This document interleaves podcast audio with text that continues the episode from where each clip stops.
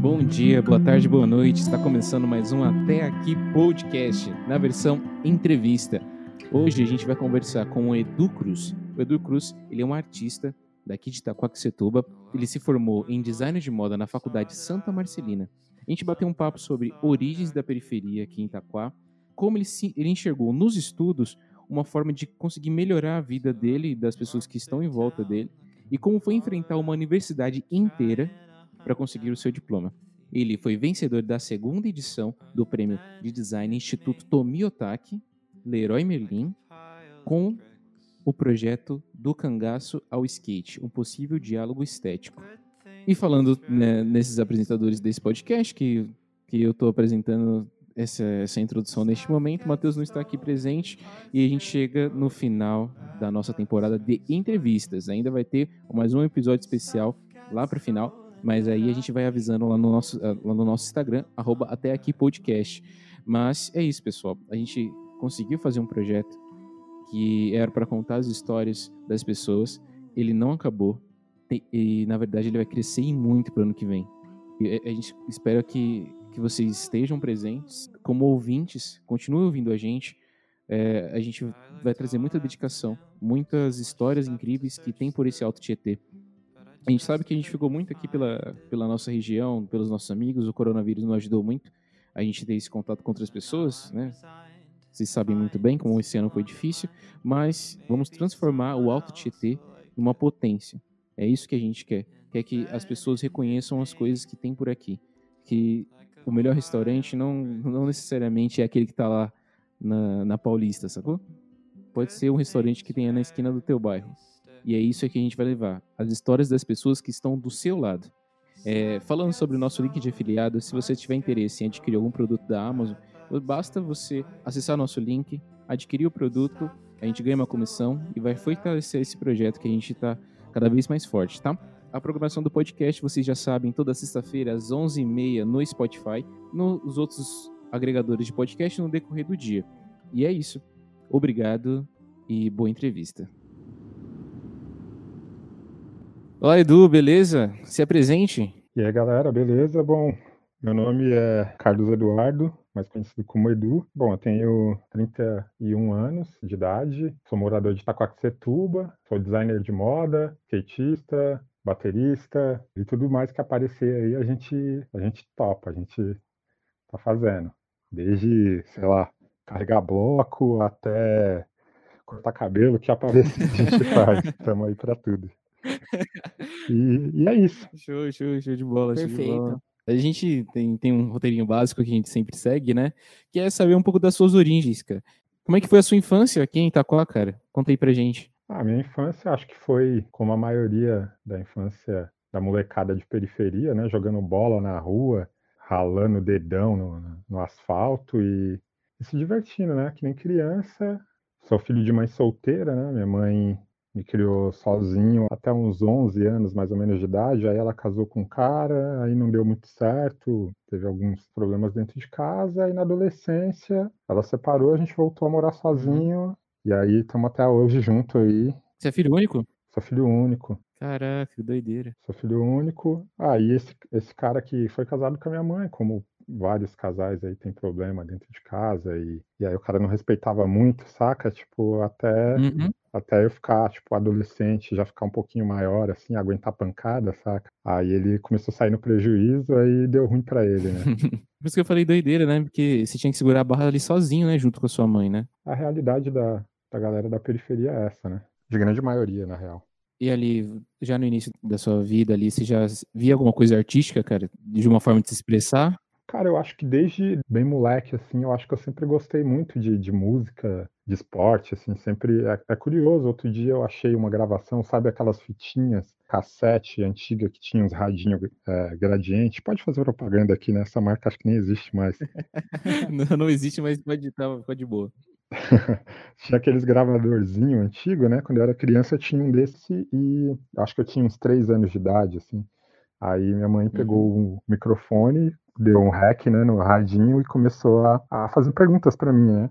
E aí ela perguntou, o que, que você quer de, de presente de, de Natal, né? Olha só. E aí eu respondi, ah, eu quero um skate. Aí minha mãe falou, meu, mas você nem sabe o que é skate. Eu falei, mas eu quero um skate. E aí eu achei essa gravação outro dia, aqui em casa, assim, tipo, coloquei pra ouvir, é muito Nossa, louco, porque três anos de idade você não, você não tem noção de nada, né? E, e com música também eu sempre fui envolvido, mas é, não tinha condições financeiras, né, cara? Não tinha condição de ter um- uma guitarra, um- uma bateria. Fui me envolver com música com uns 21, 22 anos de idade, mais ou menos, que aí já trampava, tinha condição de comprar as paradas, né? Influências musicais aí, já que você começou a se envolver com música a partir dos 20, alguma banda aí que foi marcante pra você?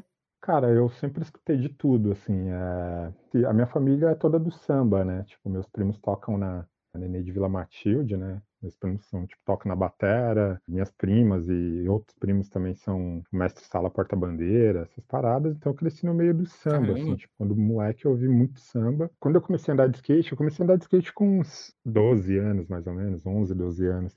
Aí eu comecei a ouvir outras, outras paradas, né? Acho que a primeira banda que eu ouvi, assim, tipo, eu falei, puta, isso é muito louco, isso é diferente de tudo que eu já ouvi, foi Beatles. Eu tava na casa da- do meu tio, tinha um LP do- dos Beatles, e aí Sim. eu coloquei e falei, puta, isso é, isso é muito louco. Primeira vez que eu tive um choque, assim, eu falei, puta, isso é diferente do que, de tudo que eu já ouvi. Mas acho que se for, sei lá, pra dizer uma banda que, tipo, me influenciou, assim, e, tipo, sei lá, acho que não tem um disco e não tem não tem uma música que eu, que eu não goste. Essa banda se chama Billy Sebastian, uma banda escocesa. Ah, sim, conheço. Faz um som tipo retrô, né? Meio, meio indie, meio folk.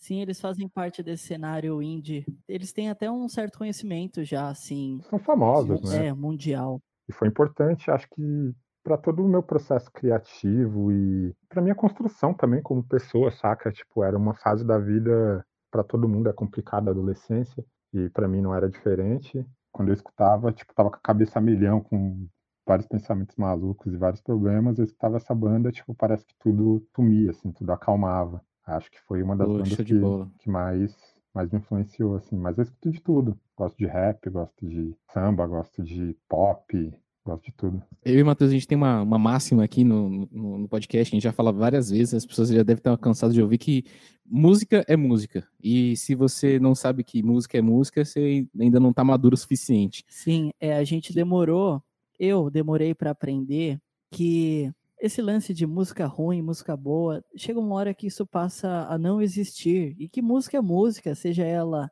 a mais comercial possível ou a mais simples possível. Música é música, tem quem goste, tem quem não goste, ponto. Tem que respeitar tudo. Também acredito nisso, cara. Não, não acredito que exista música ruim. Eu acho que as pessoas são diferentes, saca? Tipo, cada pessoa vai se identificar com, com música X, música Y. Tipo, um gosta mais Sim. dessa, o outro gosta mais daquela. Tem uma galera que gosta muito de criticar funk. Eu acho, acho bem feio isso, na real. E, inclusive, eu acho funk um dos, dos movimentos artísticos, tipo, mais ricos do Brasil, assim, tipo, do mundo, pá. É incrível como a galera consegue fazer música com nada, tá ligado? Com a boca, um fazendo tipo tipo tchá, a cada semana, né? é, e o outro arregaçando, cantando, tipo, isso é, é incrível, assim. Pô, é a questão, tipo, do, do que eles falam na letra e cada um, cada um, mas eu digo musicalmente, eles foi extremamente criativo o funk, assim, um dos estilos mais ricos. Show. É, E aí, você tava ali, começou a colar com uma galera ali do, do skate, e você estudou em que, que escola aqui da, da região? Cara, eu estudei no Cícero, fica ali no, perto do Chibata, ali, atrás, ali no, no Jardim do Carmo. Legal, uma legal. escola, uma escola boa hoje em dia, eu acho, mas a época que eu estudei foi, acho que durante cinco anos, considerada, existia um, um estudo, que ainda deve existir até hoje, do governo, de, tipo, as piores escolas do, do estado, né?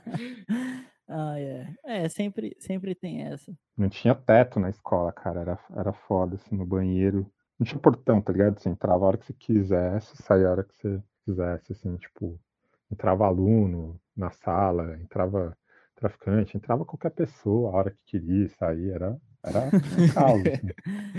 Mas foi firmeza estudar lá. Nessa época de escola, você fazia parte de algum grupinho, aquele grupinho diferente, ou tava ali junto com todo mundo? Ah, junto com todo mundo, acho, acho que não, assim, tipo, bem difícil, né? A galera nessa idade, assim, tipo, adolescência e tal. Começando a entrar pra fase adulta, assim, tipo, não tem muito essa de, de trocar ideia com todo mundo, tá ligado? Tinha a galerinha popular na escola, né, que andava com os tênis da hora de marca, pá, e era aquela época do axé, não sei se vocês pegaram essa época que vocês são mais novos, mas teve uma época que tinha um lance de, de axé, né, tipo, descolado era você você usar, tipo, roupa da, da recruta, tá ligado? Da gangster, era uma brisa dessa, Uhum. e, e ser da, da turminha do axé.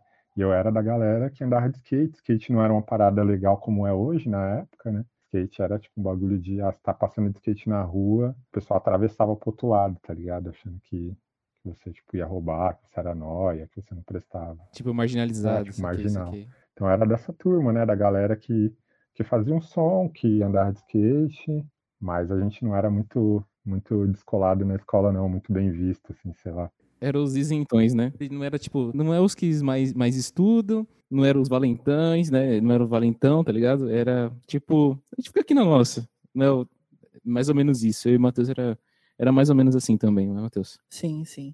Parece até aquela coisa de filme americano, né? Ah, o popular, o, o jogador de, de futebol americano. Mais ou menos isso, né? É, eu acho que é, é louco, assim, tipo, essas questões, tá ligado, na, na- nessa fase da vida. Acho que não só nessa fase da vida, né? Eu acho que, tipo, na vida, na vida inteira, tipo, todo percurso de vida existe prioridades, saca? E a prioridade dessa galera que era popular era, tipo, sei lá, dar um trampo, comprar uma moto, fazer média para as menininhas, É. e as menininhas, tipo, mano, dar brecha pra esses caras pra, pra ter um ibope, assim. É, até E- hoje tem isso. e, e os moleques que eram iguais a mim, iguais os meus amigos que não eram populares, a nossa prioridade era dar um trampo, comprar um instrumento, fazer um curso, tá ligado? Tipo, estudar, fazer alguma outra coisa, assim. Tipo, acho que isso faz total diferença, assim, quando você se envolve com coisas, coisas legais, se envolve com arte, se envolve com esporte, a tendência é, tipo, você ir por um caminho mais firmeza, saca? É, ter esse direcionamento é, é difícil, né, cara? É, às vezes, hoje o Matheus está mais presente. O Matheus é professor de, de história numa escola pública. Ele vê isso com mais, mais frequência. Mas a sensação que eu tenho é que a quantidade de isentões diminuiu muito e tem mais gente querendo surfar na- nas ondas, tá ligado? Não tá nem aí pra escola, tá vendo, sei lá, é uma coisa que, que eu sinto, estando de fora. Como é que. E você, Matheus, como é que é? Assim, é, a realidade hoje que eu vejo nas escolas, poucos alunos têm um interesse maior em, em buscar certas coisas, né? Mas isso na periferia está muito atrelado à estrutura familiar do, do sujeito. Então, quando a estrutura familiar ela é boa, geralmente a criança ou adolescente ele tem esse esse Discernimento? isso, ele já sabe que o terceiro ano vai chegar e que ele precisa correr atrás das coisas e se focar naquilo que gosta, né? Como emprego. E as pessoas que já não têm tanta essa estrutura familiar, elas já estão mais desacreditadas em, em relação ao que serão no futuro, que estão de boa se elas forem qualquer coisa, né? Eu digo qualquer coisa assim, sem desmerecer, você sempre vai ficar naquela média daquele emprego simples no supermercado ou no call center, escutando o outro e recebendo um salário mínimo, constituindo uma família, e é isso que eles querem para a vida. Que também não, não tem nada, nada ruim É, né, não nessa há vida, nada de né? errado nisso, né? É que alguns param ali e só querem isso, e alguns pensam em, em profissões que exigem uma faculdade ou exigem um curso superior, coisa É, do tipo. às vezes eles só sabem, eles acham que só existem aquilo, só existe aquilo, sacou? É a única realidade, né? É, tipo, é, pra que, que eu vou me esforçar? Que eu vou terminar aqui, eu sei que eu vou arrumar um trampo aqui de, de boa, eu vou ficar aqui mesmo. É assim, todos têm o sonho de sair da cidade, mas acabam permanecendo na cidade com um emprego simples. Tipo, eu também não vejo problema nenhum, cara, em, em você trabalhar numa, numa firma, sei lá, de você ser um ajudante geral, uma faxineira. Eu acho que o problema é você ser condicionado a isso, saca? É você Sim. não conseguir enxergar outras oportunidades. Esse é, acho que o grande problema da, da periferia é que, tipo, a galera não tem perspectiva nenhuma de melhor, assim. Acho que a galera nem, nem sabe que existe oportunidade, sabe? Às vezes você conversa com a galera Tipo, meu, existe a USP, você pode entrar lá, tipo, ah, mas eu não tenho dinheiro pra pagar, tá ligado? Tipo, a galera nem entende É. que, tipo, ó, que, que a USP, tipo, é gratuita, tá ligado? Aí você vê a diferença, tipo, da, da orientação, saca? Tipo, o filho do playboy que estuda, tipo, na escola particular ele já cresce com essa orientação de, olha, você tem que estudar, você vai passar ali na USP, que ali é firmeza, e ali sua vida vai ser da hora, tá ligado? E ele já tem a vida da hora, ele já tem a vida ganha, tá ligado? Já vem de família Uhum. rica. Mas ainda assim ele tem essa, instru essa instrução. Na periferia não, não rola isso, tá ligado? Tipo, igual a maioria dos moleques, né? Também não tinha noção nenhuma, assim, do que, do que ia fazer depois que terminasse ensino médio, assim, tipo, não, não tinha ideia do que ia fazer até os 18 anos, 19 anos, assim, tipo, eu não, não tinha perspectiva nenhuma, cara. Falar, porra, fazer uma faculdade, eu falo, mas você tá louco, nunca vou conseguir pagar isso aí. Eu não sabia que dava pra fazer De com graça. bolsa, saca? O que fez com que eu entendesse isso foi, foi ter amigos que, que estavam envolvidos com isso. O Lucas, um brother meu, Junão, que toca junto comigo até hoje. Tipo, meu, ele estudava na USP quando a gente era mais novo. E eu falava, porra, cara, o que você faz lá? Eu faço física, tá ligado? Você vai trabalhar onde? Você vai conseguir emprego em que fábrica que isso aí, tá ligado?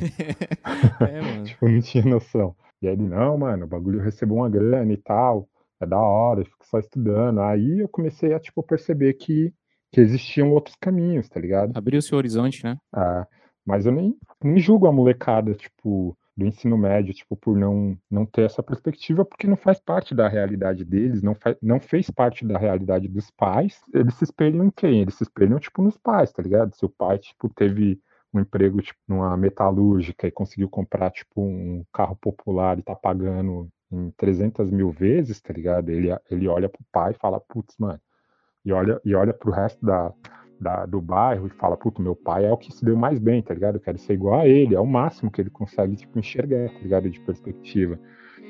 Então, eu acho que, que o grande problema tá, tá aí, saca? Verdade, verdade. Que a gente chegou na raiz do, do, problema em si.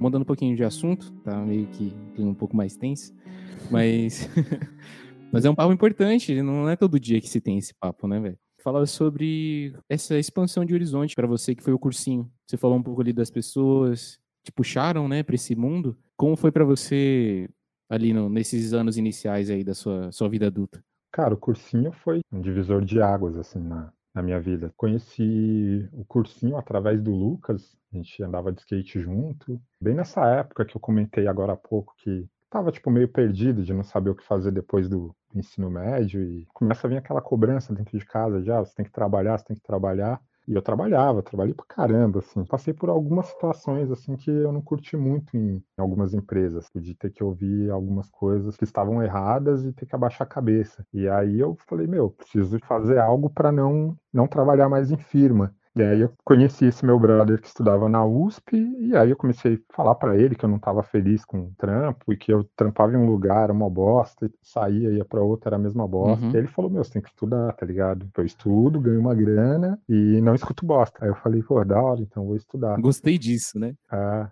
aí eu comecei a fazer um cursinho pago, foi muito doido. Eu arrumei um trampo, e aí eu falei, meu, eu vou ficar seis meses nesse trampo, porque é o tempo que eu preciso para ter direito ao seguro-desemprego. E aí depois eu pego toda a grana, pago um cursinho e fico só estudando. Uhum. Porque, tipo, na minha cabeça, e eu acho que eu fiz o certo. É, não tem como você passar no vestibular trampando e estudando, saca? É muito difícil. Tá disputando com a galera que tá estudando a milhão, tipo, desde, desde o prézinho. E aí a gente não Sim. estudou nada a vida inteira, e aí, tipo, vai achar que em dois meses, seis meses estudando vai passar, não vai. Então eu falei, meu, tem que ficar o dia inteiro estudando. Mas para mim ficar o dia inteiro estudando, eu não posso estar trabalhando. E aí como que eu vou pagar? Daí eu fiquei seis meses, fiz de tudo para eles me mandarem embora, me mandaram embora, peguei toda a grana do trampo, dos meus direitos, fui no cursinho e paguei tipo o ano inteiro, assim. E fiquei o ano inteiro trancado em casa, estudando para passar no vestibular. Só que aí, esse primeiro ano eu não passei. Aí deu aquele desânimo e a grana acabou. Aí eu falei, putz, e agora? E aí eu conheci o Lucas, que a gente andava de skate, e um dia eu tava passando em frente ao cursinho e ele tava na porta do cursinho. Aí ele falou, meu, vamos estudar aí. Aí eu falei, puta, eu não tenho grana. Não, mas é de graça. Eu falei, porra, de graça? Não existe nada de graça. Aí ele falou, não, mas cola aí, mano, não precisa grana não, mano. Ah, mas é final de semana. Aí você fica, puta, mas final de semana. E aí é uma decisão, tipo, você tem que estar focado pra conseguir estudar no cursinho, que é tipo, meu, você vai abrir mão do seu final de semana, que é o dia que todo mundo tá tocando terror. E aí você vai tá trancado estudando. E eu falei, não, beleza, eu vou fazer isso. Parei de andar de skate, parei de dar rolê, parei sexta-feira, queria fazer um rolê, não fazia mais porque sabia que no sábado tinha o dia inteiro no cursinho e era tenso, porque era tipo das 8 da manhã até as 6 da tarde, assim. Parava uhum. meio-dia, comia um pão com mortadela e continuava. Foi, foi uma época, tipo, muito doida. Mas, meu, conheci as pessoas mais incríveis. Tenho certeza que todas as pessoas que eu conheci ali foram, são as pessoas mais, mais fodas do mundo, assim. É doido, né? Que, tipo, eu também fui mais ou menos nesse mesmo naipe, né? Ali a galera junta num,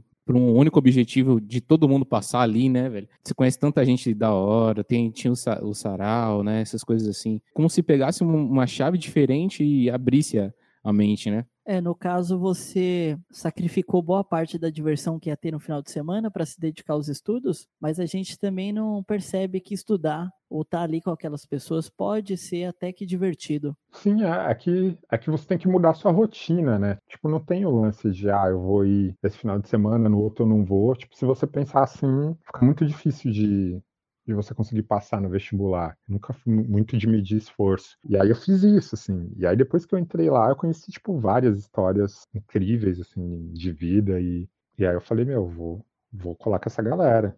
E também conheci a galera que dava aula, assim. Eu lembro de um episódio que, que eu perguntei pro, pro um brother de lá do cursinho, o Wellington, que dava aula de geografia. Eu falei, meu, quanto que vocês ganham para dar aula aqui, né? Tipo, quanto vocês recebem, qual é o salário de vocês? E aí ele falou, meu, não, como assim? Não, não tem salário. Aí eu falei, meu, como assim não tem salário? Você, tipo, separa o seu fim de semana para vir aqui dar aula, tipo, de graça, você é doido? É, é coisa que, para mentalidade que mentalidade geral, né? Como geral, assim você né? trabalha... Não encaixa na nossa mente, né? Você trabalha ah, e não recebe, né? É, tipo, pra, pra minha cabeça, tipo, na época era, mano, um absurdo, né? A gente tá acostumado com, com esse sistema capitalista, né? Tudo tem que ser em troca de dinheiro. E aí eu falei, meu, não faz sentido, mano. Você vem aqui de graça, você para seu final de semana que você podia estar, tá, tipo, jogando uma bola, tomando uma breja no bar, assistindo o jogo do Corinthians, fazendo qualquer coisa, tá ligado?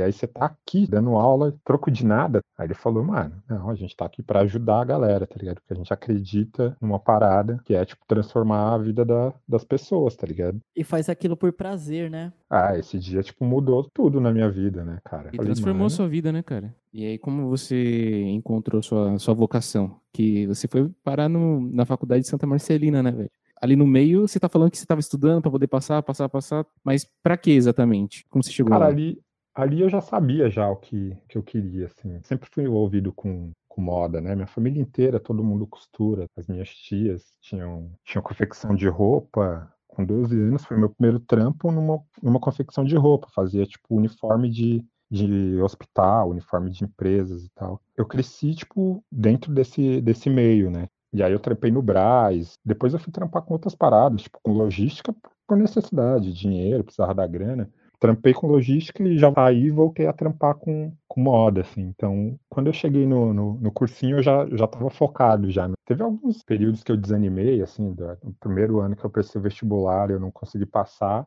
Aí você começa a cogitar, fazer coisas que não tem nada a ver com você só pra passar, tá ligado? Prestei pra química, cara. Não tinha nada a ver com, comigo. Felizmente eu não passei, assim. Se eu tivesse passado, teria me dado super mal, assim. Eu não, nunca consegui acertar um exercício de mol. E aí chegou no cursinho, trocando ideia com a galera, também me orientaram bem, não desanima, tá ligado? Que você vai conseguir passar.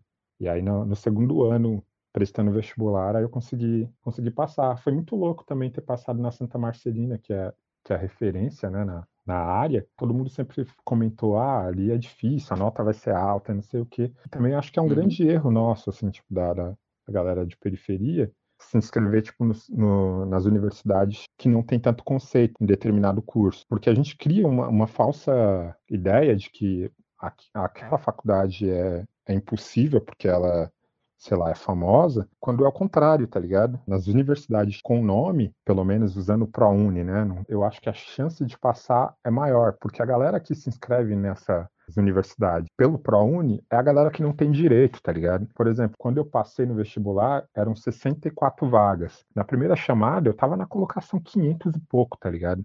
Só que aí na segunda chamada, eu já tava, tipo, entre os 100. Mano, na terceira chamada eu fiquei entre os 20, assim, porque eles vão cortando, tá ligado? Você estudou em escola particular, você tem uma renda familiar alta. Ali é um curso de elite e é uma galera de elite. Então a galera que se inscreveu pelo ProUni tem noção que eles não têm direito a, a essas vagas, tá ligado? E aí vai cortando. Então acho que tipo a galera de periferia tem que se inscrever tipo na, na, nas, nessas universidades, tá ligado? Na PUC, na Embi Morumbi, sei lá, nas universidades grandes, tá ligado? Nas universidades com menos nome, por incrível que pareça, acho que a concorrência é maior, tá ligado? Porque aí quem entra para disputar é a galera que tem direito, tá ligado?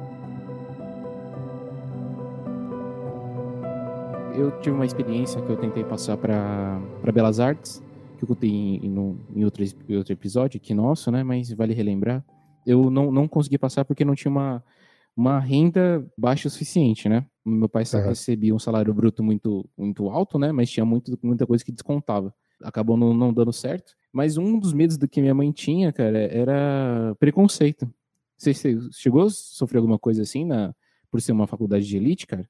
Cara, acho que acho que o curso inteiro eu sofri preconceito, cara. Eu ouvi coisas absurdas assim dentro da faculdade é complicado isso, assim. Sofreu preconceito de, de, formas sutis, mas formas muito diretas também. Teve preconceito racista, é, racial, mas houveram preconceito, tipo, de gênero também, saca? O curso que eu, que eu estudei é um curso de maioria, grande maioria, tipo, de mulheres ou homossexuais, saca? Sim. Eu era o único homem hétero no curso. Isso era também um choque para os professores, para a direção, para todo mundo. Eu também sofri preconceito por ser negro também. Teve uma professora que, que ela pegava muito no meu pé, assim, era professora de história da arte. Era, tipo, branca e rica, né? Tipo, burguesa e, e, elitista pra cacete, né? Mandava mal bem assim na matéria. Era tipo um trabalho tipo em grupo, sei lá, 10 pessoas no grupo, eu fazia o trabalho inteiro sozinho, mano, eu empenhava tipo pra caramba. E aí todo mundo ficava tipo com 9 e ela me dava 4, tá ligado? Caramba.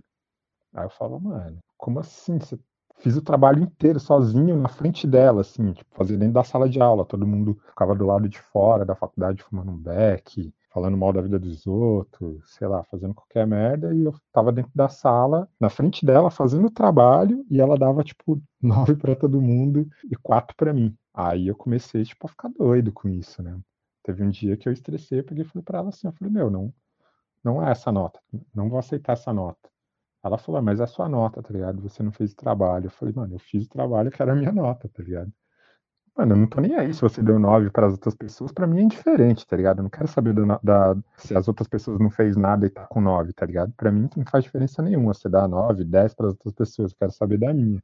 Aí ela uhum. pegou e falou: Não, mas, mano, eu quero ver você fora daqui, não quero negro aqui, tá ligado? Porque, tipo, bolsista pelo ProUni, se você reprovar uma quantidade de matérias, né, 75% da quantidade de matérias, pode perder a bolsa, né? Não significa que você vai perder a bolsa, você vai pro conselho. E uhum. aí corre o risco de você perder a bolsa. E então ela estava tipo, fazendo de tudo para me, me reprovar para eu perder a bolsa. E ela falou isso, cara. Nossa, na hora que ela falou isso, eu fui na direção. Falei, é o seguinte, eu quero que a nota, tipo, mude agora, tá ligado? Ou, ou eu vou processar a faculdade. Vou processar ela e vou processar a faculdade. Tipo, a diretora, mano, me chamou para trocar ideia. E, mano, não foi isso que ela quis dizer. Eu falei, mano, foi essas palavras é, que ela usou, tá ligado? Nunca mano, é, nunca é, né, cara? Ela, ela vai ter que, tipo, pedir desculpa e ela vai ter que trocar a minha nota, tá ligado? Aí a, a mulher se negou a pedir desculpa, mas Nossa. trocou minha nota, mano. Primeiro eu pensei, eu falei, mano, eu não vou mais entrar na, na sala dela, tá ligado? Mas aí depois eu pensei, é isso que ela quer, tá ligado? Exatamente. Porque aí é brecha pra ela me dar a nota baixa pra me ver fora daqui. Vou sentar na cadeira de frente pra mesa dela, tá ligado? Mano, chegava, tipo, faltando 20 minutos pra aula, sentava na frente da, da, da mesa dela e ficava olhando pra cara dela, sério, assim. Mano, perturbei ela, tá ligado? Encarando ela olho a olho. E é foda isso, né? Porque, tipo, teve uma galera, assim, que, que entrou na faculdade junto comigo que não aguentou esse tranco, né, cara? E trancou, desistiu por conta desses, desses preconceitos. Assim, eu já, eu já sabia que eu ia sofrer isso e eu fui disposto a bater de frente, mas teve uma galera que, tipo, foi achando que ia ser, tipo, lindo, tá ligado? Lá. Teve uma amiga minha que mandava muito bem, mó talentosa, e um dia ela chegou em mim chorando e falou, mano, eu vou. No terceiro ano, assim, a gente já tava, tipo, sexto semestre, já tava chegando perto do, do final do curso, assim, ela chegou chorando e falou, mano, vou sair fora. Eu falei, mano, não, não vai, por que, que você vai sair fora? Não aguento mais esse ambiente aqui dentro. Uma mina negra. Aí eu falei, mano, você não vai sair, tá ligado? Você tem que ficar, mano. Você tem que Você tem que aguentar, tá ligado? Ela falou, mano, mas eu não aguento mais. Eu falei, mano, vai fazer diferença na sua vida ter esse diploma. Foi maior luta para você entrar, foi maior luta para chegar até aqui, você não vai sair, mano. Troquei ideia com ela mocota e ela foi na direção e trancou e saiu fora, nunca mais voltou. Eu terminei o curso e eu terminei como o melhor projeto da faculdade, né? Tipo, melhor projeto do ano lá dentro foi, foi o meu. E teve professor que, que falou que, tipo, eu tava no lugar errado. Teve um professor que falou, chegou em mim e falou assim, cara, o que você tá fazendo aqui, mano? Aliás, não teve um só, né? Teve, tipo, uns três professores que falaram isso. Falaram assim, mano, o que você, que você tá fazendo aqui? Tá no lugar errado, aqui não é para você. Aí eu falei, mano, meu lugar é onde eu quiser que seja, tá ligado? E eu quero que seja aqui, vai ser aqui. Quem é você para falar que, que eu tô no lugar errado, que eu não que eu tenho ou não tenho talento? Quem é você, mano? vou ficar aqui. Depois de um tempo eu fiquei sabendo que rolou uma reunião na faculdade, tipo, para tentar me convencer a sair entre os professores, assim, a direção. Pesado isso. Sim, E aí, sim. sei lá, sempre quando acontecia isso, eu ficava sabendo, sei lá, parecia que, que me dava, tipo, mais vontade de, de atropelar, mais vontade de ficar lá dentro, de chegar lá e, e sentar a bunda e falar, mano, vocês vão ter que me aguentar, tá ligado? Cada vez que eu, que eu ouvia alguma coisa do tipo, eu fazia mais questão de estar de tá lá dentro e de fazer o melhor, tá ligado? De ser o melhor, assim. Mostrar para eles que eles estão errados, a galera da periferia não, não é menos. Pelo contrário, né, mano? Acho que a galera da periferia é extremamente talentosa. Todos os bolsistas que, que eu vi dentro da universidade fizeram trabalhos incríveis, mas é, é complicado, assim, dentro da, da universidade, principalmente universidade elitista, né, de, de burguês, uhum. essas questões aí são, são complicadas. É, pessoas que deveriam honrar o cargo de professor, né, e ajudar o aluno, na verdade, fazendo tudo ao contrário. Ah, que é complicado, né? Que professores que estão lá também não são negros, tá ligado? E também não são de periferia, né, mano? Então eles têm outra cultura, né, mano? Eles são da cultura, tipo, racista e e elitista, né, mano? Homofóbica, tá ligado? Essa é a cultura deles, né, mano? Teve uma professora minha de antropologia, cara, que teve um dia que eu, eu estressei com ela e saí da sala, tipo, mandei ela ir para aquele lugar e nunca mais entrei na aula dela. Ela sempre passava alguns filmes, alguns documentários. E certo dia ela chegou com um documentário extremamente racista, eu nem lembro o nome desse, desse documentário. Eu vou até ver se eu procuro na, na internet aqui depois eu falo para vocês. Mas era um documentário, uhum. tipo, que contava, tipo, como funciona o racismo no, no Brasil, de uma forma totalmente distorcida. Era um documentário que, tipo, aparecia gringos falando o que eles achavam do Brasil, o que eles achavam do racismo no Brasil. E aí aparecia um, um gringo, tipo, acho que na cidade de São Paulo, ali pro centro, sendo entrevistado. O cara que estava entrevistando falava pro gringo, tipo, ah, o que você acha aqui do Brasil e tal? Tem racismo? Não tem? Aí o gringo alemão, né, pegou e falou assim: ah, não, aqui o Brasil é legal. Se fosse lá na Alemanha, se eu chamar o meu amigo de macaco, negão, tição, qualquer coisa do tipo, eu vou preso na hora. Agora aqui no Brasil não, aqui no Brasil todo mundo é amigo, pode chamar seu amigo de macaco, de preto, de merda, qualquer coisa que é tudo camaradagem. O Brasil é legal por isso. E aí a professora tava, tipo, é, reafirmando essa fala, tá ligado? Ela tava falando, galera, vocês não podem, tipo, levar tudo ao pé da letra. Vocês não podem, tipo, achar que tudo é racismo. Tem que saber quando é e quando não é. Nossa, isso, isso me deixou louco. Isso é uma professora doutora, tá ligado? Tipo, mano. Aí eu olhei pra cara dela, tipo, mano, branca, burguesa. Não é o fato de você, tipo, ter um, um, diploma, um status acadêmico que significa que você é inteligente, né, mano? Que você é dono da razão. Tem uma parte de gente ignorante pra caramba com um diploma embaixo do braço, pendurado na parede. É foda tudo isso, né, cara? É, da mesma forma que eu sei que você incentiva as pessoas a habitarem nesses locais, né, que é o, os nossos locais de direito, porque é o local, essa, todos é os espaços espaço público, né? É, todos esses espaços a gente tem que, tem que habitar para a gente de fato incomodar. Infelizmente, tem gente que não, não tem esse, esse psicológico que você teve, cara. Eu parabenizo você por, porque eu, eu acho que talvez eu não, não aguentasse, ou talvez eu aguentasse sim, mas é, é, é uma barra, mano, é uma barra. É uma um período barra. muito estressante, muito difícil, né? Porque é como se você tivesse que lidar contra todos Ah, é complicado, né, cara? Assim, eu faltei pra caramba na, na faculdade, assim, no, no, nos primeiros anos. É difícil você lidar com isso, assim, você chegar num lugar e ser tratado dessa forma. Era complicado dentro da, dentro da faculdade, tipo, eu entrava e eu percebia que os seguranças me seguiam, tá ligado? Dentro da faculdade eram os alunos que mudavam de salas, né? Então, às vezes, Sim. nessa mudança de uma sala para outra, eu percebia que, tipo, tinha segurança, os inspetores, eles ficavam seguindo. Inclusive, essa mina que falou para mim que, que ia trancar a faculdade e trancou e saiu fora, eu sempre trocava ideia com ela, né? E aí eu nem tinha percebido isso. Ela pegou e falou: Mano, você já se ligou que toda vez que a gente sai para andar aqui dentro da faculdade a gente tá sendo seguido? Aí eu falei: Mano, não reparei. Ela falou: Se liga, vamos, vamos pra, pra tal andar no prédio, tá ligado? Aí a gente começou a andar a gente olhou para trás, tava segurança. Aí eu falei, ah, normal, todo canto aqui tem segurança. Não, mas ó, se liga, a segurança tá, tipo, vindo atrás da gente. Vamos, mano, entrar no elevador, e vamos descer para tal andar, você vai ver se ele não vai estar tá lá, se ele não vai sair correndo atrás da gente. A gente fez isso, e aí o cara tava, aí a gente começou, tipo, andar que nem louco na faculdade, andar sem destino para ver, tipo, até onde o cara ia. Consegui meio que dar um perdido nele e entramos, tipo, numa sala, que era uma sala, tipo, de estudos, assim, tipo, no último andar, uma sala meio isolada, Mano, o cara procurou a gente desesperado em todos os lugares. A porta do elevador dava, tipo, dentro dessa sala. Acho que era o único uhum. lugar que ele não tinha procurado a gente. Daqui a pouco, mano, a, a, porta do elevador abre e o cara só tava eu e essa mina na sala, né? O cara, tipo, mano, chegou desesperado, já, tipo, meio que gritando: o que, que vocês estão fazendo aqui? Eu falei, mano, a gente é aluno que tá estudando. O que, que você tá fazendo aqui? Aí ele pegou, ah, mas aqui não pode ficar aqui. Eu falei, por que, que não pode? Todo mundo estuda aqui, por que, que a gente não pode estudar aqui, tá ligado? A gente é aluno, mano, sai fora. Aí ele ficou sem graça.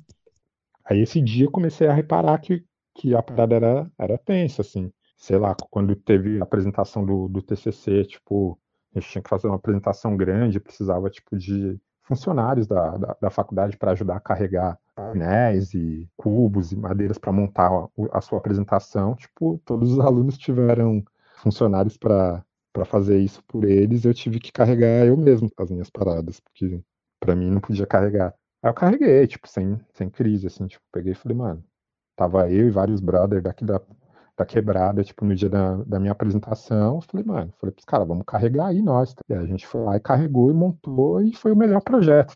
Acho que os caras tentaram de tudo pra atrasar, tá ligado? A gente, mas o lance é não, não desanimar e não baixar a cabeça, né, mano? Essa é a, a frase, né, cara? Não, não desanimar e não baixar a cabeça. E você conseguiu. Você foi o campeão, né, cara, do segundo prêmio de design do Instituto Tomi Otaki, Leroy Merlin, né?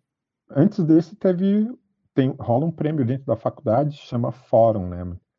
Eu não sei como uhum. funciona nos outros cursos, mas pelo menos lá na Santa Marcelina é tipo um evento, convidados do Brasil inteiro, assim, tipo empresários, estilistas e pessoas tipo, importantes da área. E aí rola um concurso lá dentro. E aí eu consegui ganhar esse concurso lá dentro, foi muito louco. Acho que esse foi o mais, de repente não o mais importante, mas o mais significativo para mim, tá ligado? Vale esfregar esse, esse prêmio na cara desse pessoal aí, hein?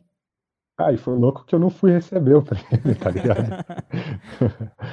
é muito louco porque, tipo, no dia da, da, da, premiação, eu já tava meio que imaginando que eles fossem me boicotar, sabia que eu tinha feito um projeto foda, sabia, tipo, da, da responsa que era, mas eu, eu achei que eles fossem, tipo, meter o louco e, ah, vamos dar o prêmio para qualquer outra pessoa, dar o prêmio pra esse maluco aí, pobre, preto, não. Aí eu não fui, tá ligado, no dia da premiação. Aí eu fui, tipo, uhum. o primeiro aluno que ganhou a parada e não, e não foi receber o prêmio. Ficaram chamando meu nome lá no, no, no teatro, lá no palco, cadê o fulano oh. para receber o prêmio? Eu não foi tava. Bom. Teve uma galera que eu não fui, tipo, porque eu tava no samba, eu tava divertido lá no samba, tomando uma breja. Eu falei, ah, aquele bagulho vai dar em nada, tá ligado? Não vou nem perder meu tempo pra colar lá. Tá certo. Você é, tá tacou o foda-se e deixou o pessoal ainda sem graça lá te procurando, você no samba lá curtindo. Teve uma galera que achou legal, teve uma galera que não. Mas pra mim, eu, tipo, eu não fui, porque pra mim não ia dar em nada, tá ligado? Falei, mano, vou pro samba que vai ser mais legal, tá ligado? Não vou perder meu tempo colar lá pra ver aquele bagulho que vai ser zoado, que eu sei que vai ser panela. Uma forma da faculdade se promover, né, cara? Ah, Talvez tenha sido isso. isso. também. Tipo, ah, aqui não tem racismo, olha, ó, o bolsista ganhou aqui. Ah, é, é foda a gente ficar criando teoria da, da conspiração, né? Porque é igual, se a gente falar assim, é mimimi, né, mano? Se a gente falar ah. assim, ah, a segurança tá me seguindo. Ih, mano, é segurança seguindo. Esses dias é um bagulho totalmente aleatório que só, se, só quem passa sabe o que, aconte, que aconteceu. que sente isso, né? A minha esposa, ela tava comprando uma pizza e eu tava no caixa do Takahashi. Ela tava lá comprando a pizza do lado de fora, eu tava comprando as coisas dentro para poder ir a gente embora junto. Ela chegou depois. E aí, beleza. Aí eu tô conversando com ela de longe. Eu liguei para ela, né? Tipo, trocando uma ideia. Aí, de repente, ela tá indo, vai pra esquerda.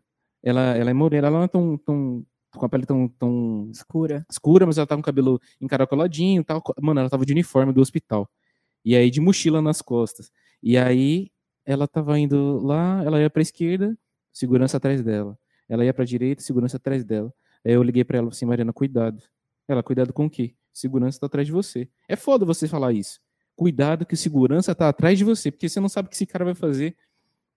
Sacou? E se você não, nunca passou por isso, se você não, nunca ficou com receio de, de sentir o carro da polícia passando do, do seu lado, tá ligado? Seu coração gelar, você não, você tem um, um modo de, de, se comportar, não, não colocar a mão no bolso, simplesmente para que você não seja parado, tá ligado? Você sair simplesmente sem saber se se que pode acontecer com você.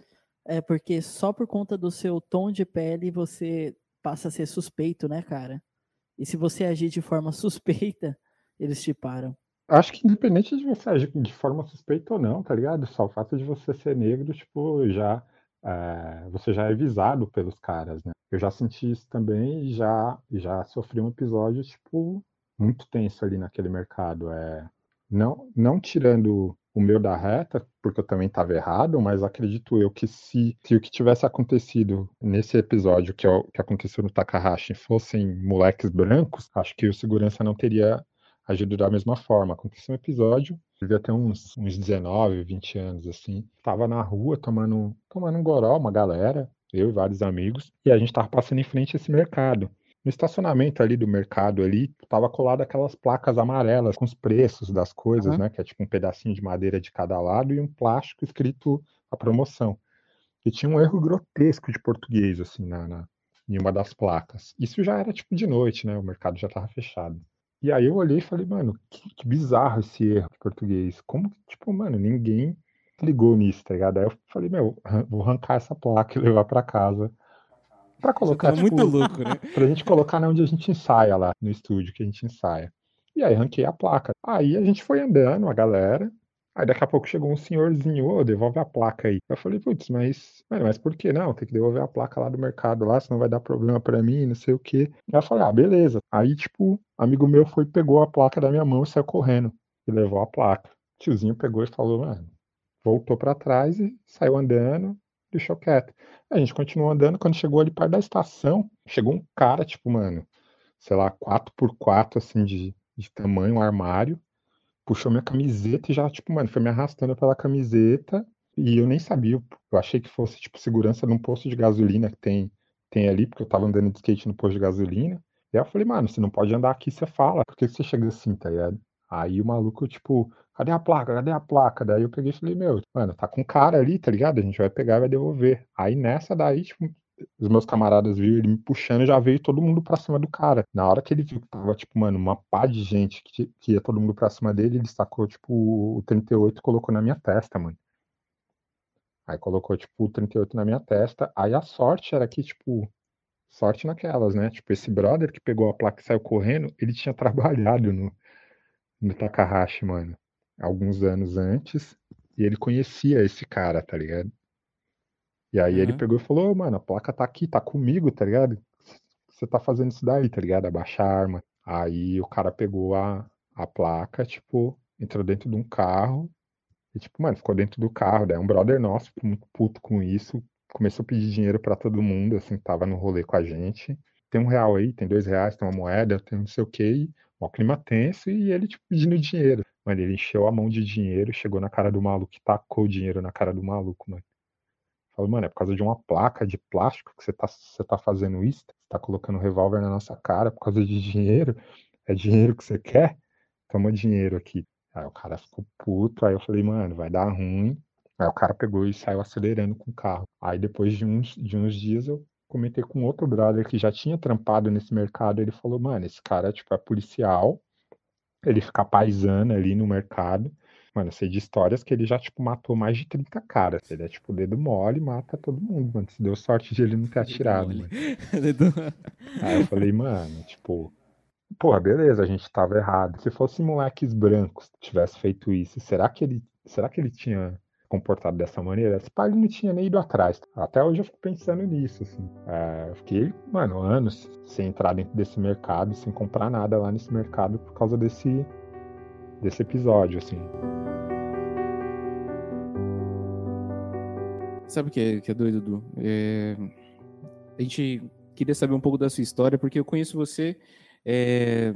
somente pelas redes sociais, cara. Então, eu sabia que você tinha o bagulho do, do negócio musical, sabia que você tinha estudado na Santa Marcelina. Fez um projeto muito foda, que é utilizar é, coisas recicláveis, né? Produtos que, fazer uma reutilização de, de várias coisas para montar coisas excepcionais, cara. E saber que que a sua história, cara, ela foi muito machucada por, por, por várias coisas, cara. E só engrandece o trampo que você tá fazendo, cara. Eu queria parabenizá-lo, de verdade. Por você ter oh, tido toda essa. Esse, cara, essa experiência não é, não, de vida, né? É, mano, não, não é. No, de verdade, se fosse qualquer outro, cara, tinha desistido na primeira. Tinha desistido na primeira. Queria parabenizar você, velho. Oh, é isso. Ah, sei lá, eu acho que a gente precisa ser a resistência, né, mano? A gente precisa mudar a história da, desse país, né, mano? Tipo, eu acredito que as coisas já estão mudando. Teve essa, essa onda agora conservadora, né, mano? Que veio com essas últimas eleições aí e tal, presidenciais, mas na, na real eu acho que sempre foi assim, tá ligado? Eu acho que a galera sempre foi conservadora. Eu acho que essas eleições aí, ela só, só serviu pra mostrar quem era quem. Sim. Mas acredito que as uhum. coisas estão mudando, tá ligado? A gente tem que ocupar os espaços que são nossos por direito, né, mano? Que foram negados para os nossos pais, nossos avós, antepassados. Ali sempre foram, né? Tipo, não foi desde tal época, né, mano? Sempre foi negado, tá ligado? Então acho que a gente está tendo oportunidade de, de ocupar esses espaços minimamente, uhum. mas estamos. O, Du, é, vamos falar um pouco também agora do seu projeto, cara. Fala pra gente que eu vejo que você responde, você tá postando bastante, você desenhando pra caramba lá no, no seu Facebook. A galera pergunta quando que vai estar disponível. Fala pra gente como foi esse processo de, de, de criação, como que você chegou nisso, se tem pretensão de, de converter isso em produtos que possam ser, ser vendidos. Fala pra gente seu, suas ideias. Para quem não, para quem tá ouvindo e não sabe, né, o Edu, ele tem um trampo com material reciclável e é interessante ver esse trampo porque com ele foi produzido uma mochila até mochila, tênis, é, boneca. Tudo com trampo reciclável. Ah, então, cara, esse, esse trampo foi tipo o meu projeto de, de graduação, né? Foi o meu projeto no TCC lá da faculdade. Começou com, com um trampo que eu tinha feito no meio do curso, assim, eu fiz um, tinha uma matéria de acessórios lá na, na faculdade, eu fiz uma mochila com, com aqueles plásticos de toldo, saca aqueles toldo tipo de, de calçada. E aí Sim. mostrei para um professor lá na faculdade da matéria de acessórios, e ele pirou, ele falou, mano, muito louco. Você acha tipo de experimentar outros materiais, sei lá, qualquer coisa que você achar que não dá para fazer, tentar fazer, tá ligado? Aí eu falei, demorou, vamos, vamos lá, tá ligado? E aí eu vi um trampo de um de uma marca que já tinha feito uma parada desse tipo feito tipo uma, umas bolsas com saco de cimento, mas eles meio que tipo, passaram plástico né, na, na, no material, né, no papel e, e, fizeram um modelo tipo básico de bolsa, assim. E aí eu vi isso, eu falei, meu, se eles conseguiram fazer isso, dá para fazer qualquer coisa. E aí comecei Sim. a experimentar. No TCC eu precisava apresentar oito modelos de bolsas, né, bolsas ou mochilas lá na faculdade. E aí eu fiz uma dessa dessas bolsas tipo com saco de cimento, ficou muito legal. Aí apresentei para esse professor que foi meu orientador do, do projeto e ele falou: Meu, já era, você conseguiu descobrir a fórmula, agora é, é só fazer. E aí eu fiz, se não me engano, tipo 17 bolsas, assim, era para fazer 8, eu fiz 17 e fiz vários outros trampos. Fiz, fiz tênis, fiz caderno, fiz boné, pochete, carteira, fiz uma par de coisa com, com saco de cimento, assim. Foi, foi bem doido durante esse, esse processo fazendo, eu fui usando algumas, tá ligado? Para entender qual era a durabilidade, né? A resistência, onde tinha defeito, onde ia precisar melhorar, onde não. E eu ainda estou fazendo isso, na real. Ainda estou tentando chegar num, num, resultado satisfatório, assim. Tipo, você fala, puta, agora dá para dá para comercializar legal isso. Acho que já está bem perto, assim. Alguns produtos que eu já consegui chegar nesse resultado, outros eu ainda estou tipo descobrindo aonde, aonde melhorar, aonde não.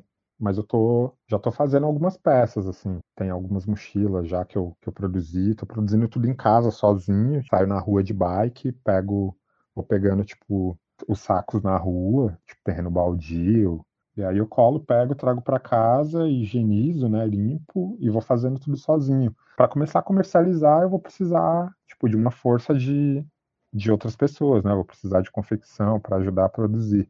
Mas por enquanto não tá rolando porque eu preciso descobrir a, como ser feito, né, mano? Como como manusear a parada para conseguir explicar para essas outras pessoas, tá ligado? Então ainda tô nesse nesse estudo de como regular a máquina, como costurar, qual parte costurar primeiro, qual não, é, como costurar para não rasgar, aonde não pode ter costura, onde tem que ser colado, onde não.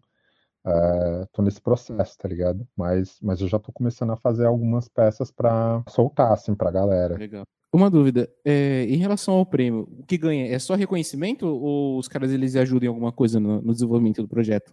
Cada prêmio é, é é diferente, assim, por exemplo, óbvio que tem o reconhecimento, né? Tipo, são instituições grandes que estão fazendo essa parada. Uhum. Algumas, tipo, dão prêmio em dinheiro, outras dão bolsas de estudo. Na faculdade, eles me deram uma máquina de costura e aí você consegue, tipo, ter a visibilidade, né? Sai, tipo, em vários, vários jornais, revistas. Teve um outro que eu ganhei que foi o, um prêmio chamado Francal, de uma feira de, de acessórios que rola aqui em São Paulo. Aí eu consegui ganhar uma grana. Já esse do Tomiotaki, tipo, eles deram uma grana para você desenvolver o projeto, independente de ganhar ou não. Os que foram uhum. selecionados para ir para a final, eles deram uma grana para desenvolver o projeto. Na real, eu acabei ficando com essa grana porque eu já tinha o projeto pronto, mas a ideia uhum. é é você, tipo, mostrar um, um projeto, sei lá, com desenho, com. Um protótipo. Né? É, não é nem um protótipo, você nem, nem precisa ter o protótipo. No caso, eu já tinha o protótipo. A ideia é mais mostrar, tipo, no papel, né? No bidimensional. Ah, tá. E aí eles dão o dinheiro para você, tipo, transformar isso no, num tridimensional, né? Que é o, que é o protótipo. Para os 15 finalistas, né? Os 15 projetos selecionados, todos receberam a mesma quantidade de grana para desenvolver o projeto. Agora, para os que venceram, na né, primeiro, segundo e terceiro, eles deram, tipo, uma bolsa de estudo fora do país. Cara, você tem uma baita história e os seus projetos, eles são fenomenais, né? Antes da gente realizar a entrevista, a gente faz um, um stalker. A gente entrou no seu Facebook e começou a vasculhar. E tem os, os desenhos feitos, né? Como os desenhos que tornaram essa. que se tornaram tridimensionais, como a mochila ou tênis, coisa do tipo. E são desenhos fenomenais. É, nesse momento da entrevista, a gente entra na fase de indicações, que é o momento que você pode indicar filmes, livros, músicas, coisa do tipo que te marcam de alguma forma e que você gostaria de indicar para as pessoas. Porra, agora você me pegou. Deixa eu pensar num filme, um filme bom para indicar. filme que vem agora na minha cabeça é, chama Clímax, que é do Gaspar Noé. É Assisti esse filme. esse filme. Incrível, do início ao fim. É, esse, esse, filme é tipo fantástico, assim. Ah, sei lá, não vou dar spoiler, mas por quem estiver ouvindo e quiser assistir esse filme e ainda não assistiu, assista porque é um baita de um filme, como todos os filmes do Gaspar Noé, né? Eu acho que é um diretor, tipo, ímpar, né? Série, eu, eu gostei muito de uma série chamada Fargo, que é dos irmãos Coen, né? Que são os também mesmos assisti. diretores daquele, daquele filme onde, o, onde os fracos não têm vez, que também é um absurdo. Eu, eu coloquei minha mãe para assistir a primeira temporada de Fargo. Ah, Fargo é muito louco. Eu gosto muito da, da, da linguagem, da, de, de, como eles de como eles constroem os personagens, né? Pode ser música também, não sei, discos. À vontade, cara, livro. São as suas, são as suas indicações, fique à vontade. Bom, disco, eu acho que todos os discos do Belo Sebastian, acho que a galera tinha que escutar, é incrível. Tem um cara brasileiro, daqui de São Paulo, inclusive, ele lançou o primeiro disco, chama Cessa, muito bom, ele faz tipo, um, um samba meio com MPB, assim, mas meio folk também. A galera que já ouviu Rubel, que gosta de Cícero, essas paradas, deveria ouvir o Cessa, S-E-S-S-A. Tem uma apresentação dele ao vivo num programa chamado Key Exp. Nossa, muito bom. esse programa ele é excelente. Primeira vez que eu vi a apresentação desse cara lá, fiquei arrepiado, assim, tipo, de você ver que a galera daqui de São Paulo, que é que nem a gente, assim, tipo, esse cara cola, tipo, nos rolês que a gente cola ali no centro, toma uma breja, tipo, é igual a gente, tá ligado? E, e conseguiu tocar lá, tá ligado? E foi uma apresentação uhum. magnífica, assim. Bom, livro, cara, confesso que eu não, não tenho lido muito ultimamente, assim. Li um absurdo na época do vestibular e coisas que eu não queria ler. Eu acho que eu peguei um pouco de trauma. É isso.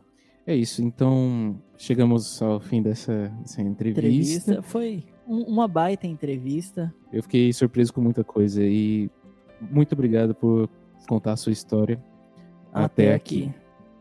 Oh, muito louco, valeu. Eu, eu que agradeço, mano, pelo convite e precisamos ter essa resenha pessoalmente também, tomando uma breja.